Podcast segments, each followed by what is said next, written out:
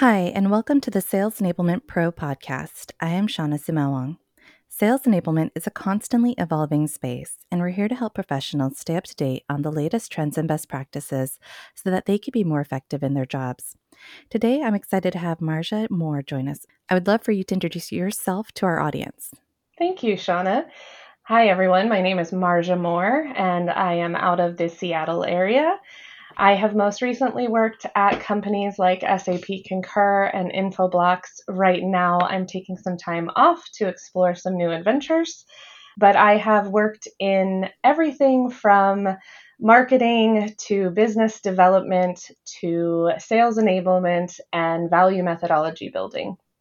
Um, I have a diverse background in many industries, and I use all of that to kind of inform how I go forward with every new role and especially with enablement. Wonderful. Well, I'm excited to chat with you. There was something on your LinkedIn profile that caught my eye.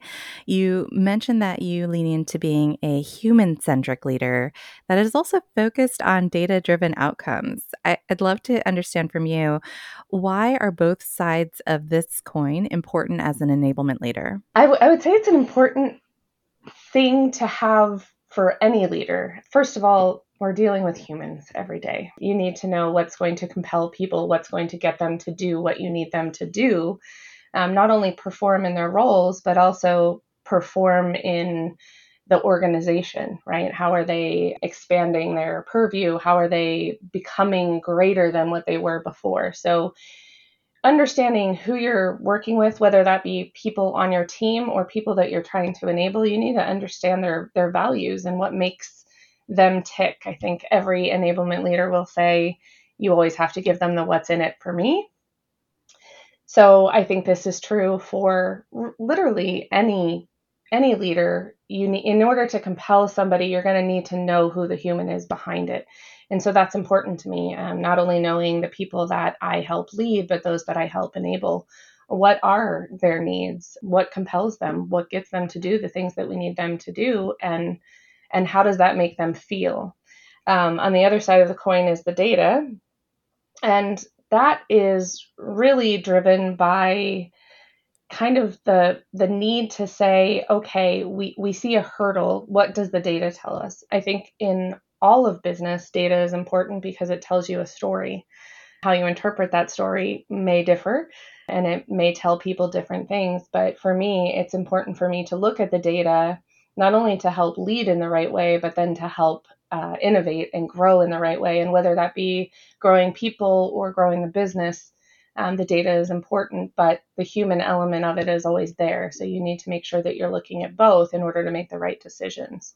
And data is only part of the story. The humans that interact to create that data or make that data are also important. And so going behind the data to see what that looks like from a human perspective is important. I love that. And I, I know on the human side, one of the ways that you focus on this is by developing a sales council to support your enablement strategy. Tell us about that program. What did it entail and how did it impact your enablement strategy? Yeah, so this kind of goes back to that human focus part of it. Uh, what we learned from interviewing a lot of our sales personnel was that we were hearing things like we need more experts, um, more SMEs teaching us. We need a better way to actually understand what we're supposed to be doing. And so to me that that human element of people coming to us saying this is what we need, this is what we need is a data point, right? So you take that human element and that data point and you say how do we fix that? For me it was two things. One, you always know that people in your organization are trying to move up, are trying to better themselves. And often it's the ones that are excelling in their specific roles. And so if you look at your sales field and you say, okay, I have this top 10% and they're just kicking butt at everything they do, why is the other 90% not performing as well? Well, we should be leveraging that knowledge and those skills and that experience to help teach the rest of the field. I think a lot of times we go outside or we use a sales coach. I'm not saying that we don't need those things. I'm saying that you have a lot of knowledge in your sales people today, how do you leverage that to give back to the rest of the field? And then how do you lift those salespeople up who are that 10% to give them something to work towards? So the program was really built around how do we take the top salespeople who are interested in growing, who are interested in evolving, who are maybe one day interested in leadership, and how do we build them up to help them achieve their goals while also achieving the business goals? And so that whole council kind of came together. And there were a lot of different facets of it. So, not only would the participants be nominated and, and have to keep a certain threshold of meeting their quota up, but they would have the opportunity to take part in special different programs as well. So, those things could be like mentorship, mentoring someone that is new in their region, um, being a part of our field studies. So once a quarter, we would bring them together to talk about what the issues are, get their best practices. Um, every different quarter, every quarter, it would be a different kind of subject, so that we could gather more information and skill building, and then take it from there to to put out to the rest of the teams. They would also be featured on the enablement webinars. They would get some special training as well. All of this kind of bundled together is a way to lift up your people who may want to continue to grow, learn more about the business, learn more about leading by example, and kind of transferring that knowledge to the less experienced sales reps or even to those that are just coming into the business.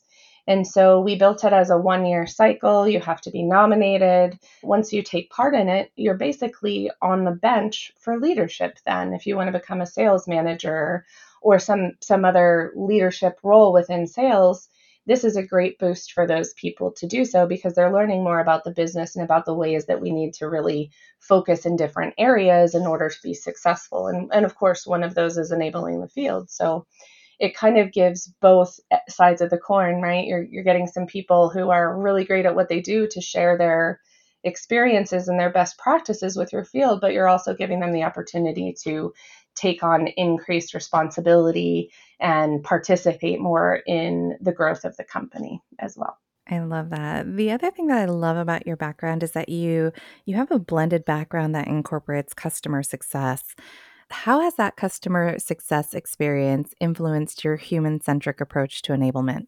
That's a really good question. I would have to say that if you're thinking about customer success, one of the most important things that's happening in the industry, especially if you are a SaaS company, but this actually works for, for all kinds of companies who are providing a measurable service uh, for their customers, the thing that you're going to see is customer success is where all of those proof points for sales come out. So, if you're looking at building a value methodology, which is what the industry is is kind of working towards is how do you show value to your customers? We're not talking nerd knobs here.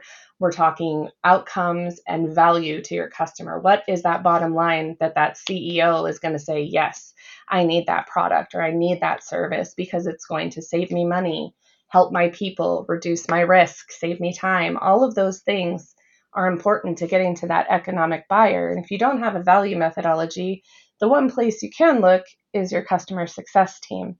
They're the ones that are going to know the success of the customers using the products or services. They're going to be the ones that are engaging with them on a regular basis. And that's where you can do most of your learning from to see where that success originates. So for me, customer success is important because that really helps you understand the customers and then it helps you dive further down into those customers to really get that clear understanding to then build on the back, actually the front end of the customer lifecycle, how you go about approaching those kind of customers in the future. So when you think about enablement, you take all those learnings and you kind of transfer them in the value methodology to make sure that you're starting with that at the beginning. What value are we pro- providing our customers? How do we build that to help the sales teams actually understand what they're doing and why they're doing it and why people are really needing the technology or the service or the product? And then you're having this ability to really empower your sales teams to have better discussions. They'll get to the C suite a lot faster um, your customer acquisition costs will go down, all of those things. So, learning from customer success is extremely important to organizations because that's where the customer is having success. And then you can leverage that in the sales cycle to make sure that you're finding those customers that have those similar scenarios to kind of push that sales cycle through uh, based on the knowledge that you've learned from customer success. I love that. So you blend your understanding of your customer. You're also leveraging feedback from sales. And then there's mm-hmm. also the data side, which we talked about earlier in the conversation. What are some of the ways that you leverage data to inform and optimize your sales enablement programs? So this is going to be a tricky one. I think it really depends. For, for me, we touched a lot of parts of the customer lifecycle. We were enabling on a lot of parts of operational and administrative things that sales needs to do in order to keep the engine going. I think it really depends for for me it depends on where we are involved in enablement. What are we responsible for enabling on? And then in that vein, if we're looking at all of that data to say, are we being more proficient in our activities that we have to do when they're engaging with the CRM? What does that look like? Because your very first indicators of success, in my opinion, are how they're doing in the prospecting and getting everybody through the pipeline. If you're seeing that they're holding on to prospects for too long, there's something going on there they're not qualifying them out or or disqualifying them if you will they're holding on to them and that's not really efficient. So you got to look at all parts of the sales cycle and where you can influence. So for example if that was a problem right they're not qualifying their customers and they're sitting in there for months and months and months on end what kind of qualifying framework do you have? Do you need to adjust that? Um, do you need to reinforce it? How many people are actually paying attention to it um, and then that goes to how are you enabling and how are you graduating folks, right? So we look at data all the time to say, how are we performing in the business relative to what enablement is doing, but also what is enablement doing to qualify those people out to say, yep, they're ready? Is it an individual looking at something? Um, often people do a pitch back practice and then they have the manager say yes or no on it. Well, the manager needs a butt in a seat. So is that really the right way to go about it? Or do you really need to have a panel of people that are going to provide a more holistic view as to what that person pitched and say, no, you didn't quite hit it. You know, you need some more education here. And that's another way to look at data, right? Uh, not just looking at, at strict numbers, but also the stuff you can't quantify, the skills, the the abilities of those salespeople. So I think when you talk about data, there's so much that could go into it. it it's hard to pick one specific data point that's going to matter the most to you because it really depends on where you fit in and where you have influence or ownership, right? You might not own all the parts that that you could influence, but where along that customer lifecycle is the most important for you to focus to be more productive and to make sure that your enablement programs are functioning the way you need them to. What are some of the key metrics that you look at to quantify enablement's impact and value to the business? Well, this goes back, goes back to what do you enable on? Um, a lot of companies have separate enablement groups for different activities. So, for example, some people will enable on the operations, and then the enablement team will enable on the skills and the product and the way that we do things. We at, at the companies that I've worked at have owned mm, all of it.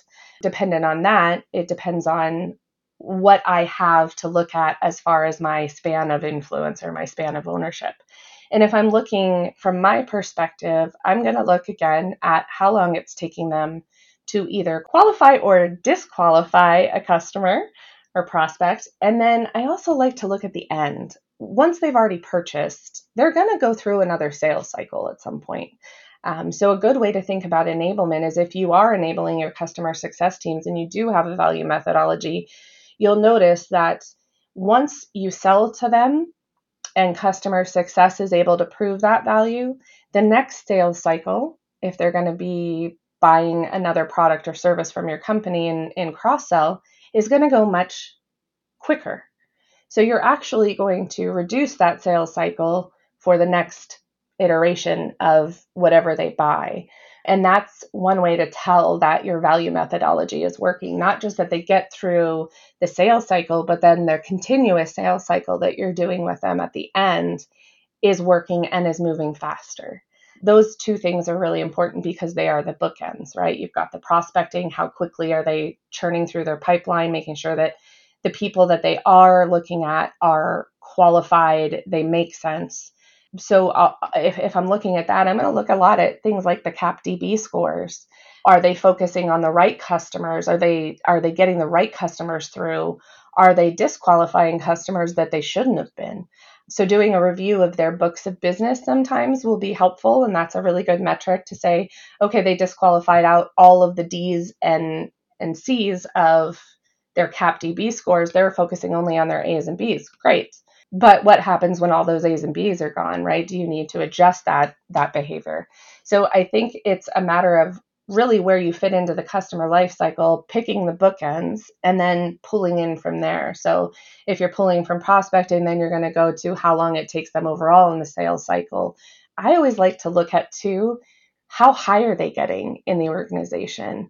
That's a data point where we can take that through and say okay you've got your list of contacts but you have no one from the c suite that tells me that you're not getting to the the real decision maker, right? Even if you're getting to a VP, that's great, but how are you going to uh, evolve that into your sales enablement to make sure that they are getting higher up in the accounts, that they are able to sell to that decision maker and that economic buyer? And so for me, it's it's a matter of what you touch, what you influence, what you own, and then taking a deeper dive into all of those facets from start to finish to say where can i pull this through into my enablement and make sure that we're doing the right things for for the field to make the company successful? I love that. Last question marja and this one i think is going to be of a lot of interest to our audience. Ai has rapidly advanced and evolved in the last year. How do you envision that impacting both the human and the data side of enablement programs in the future I love this question because I have been working with a lot of this AI since I think before it became the latest and greatest thing out there. It's a funny transition for the world, I believe. I think we're we're all experiencing a little bit of wow and then some people are are scared that it's going to take away their jobs. I don't think that's the case. I think AI is going to help us both do things a lot faster. One of the things that I used it for is taking meeting notes or a meeting transcript actually and distilling it down into some of the points that were were most important from that meeting. Um, and that helps sellers too to even understand what those points were in meetings that they're having that were good points, bad points. Were they stuttering? Were they uh, saying the wrong words?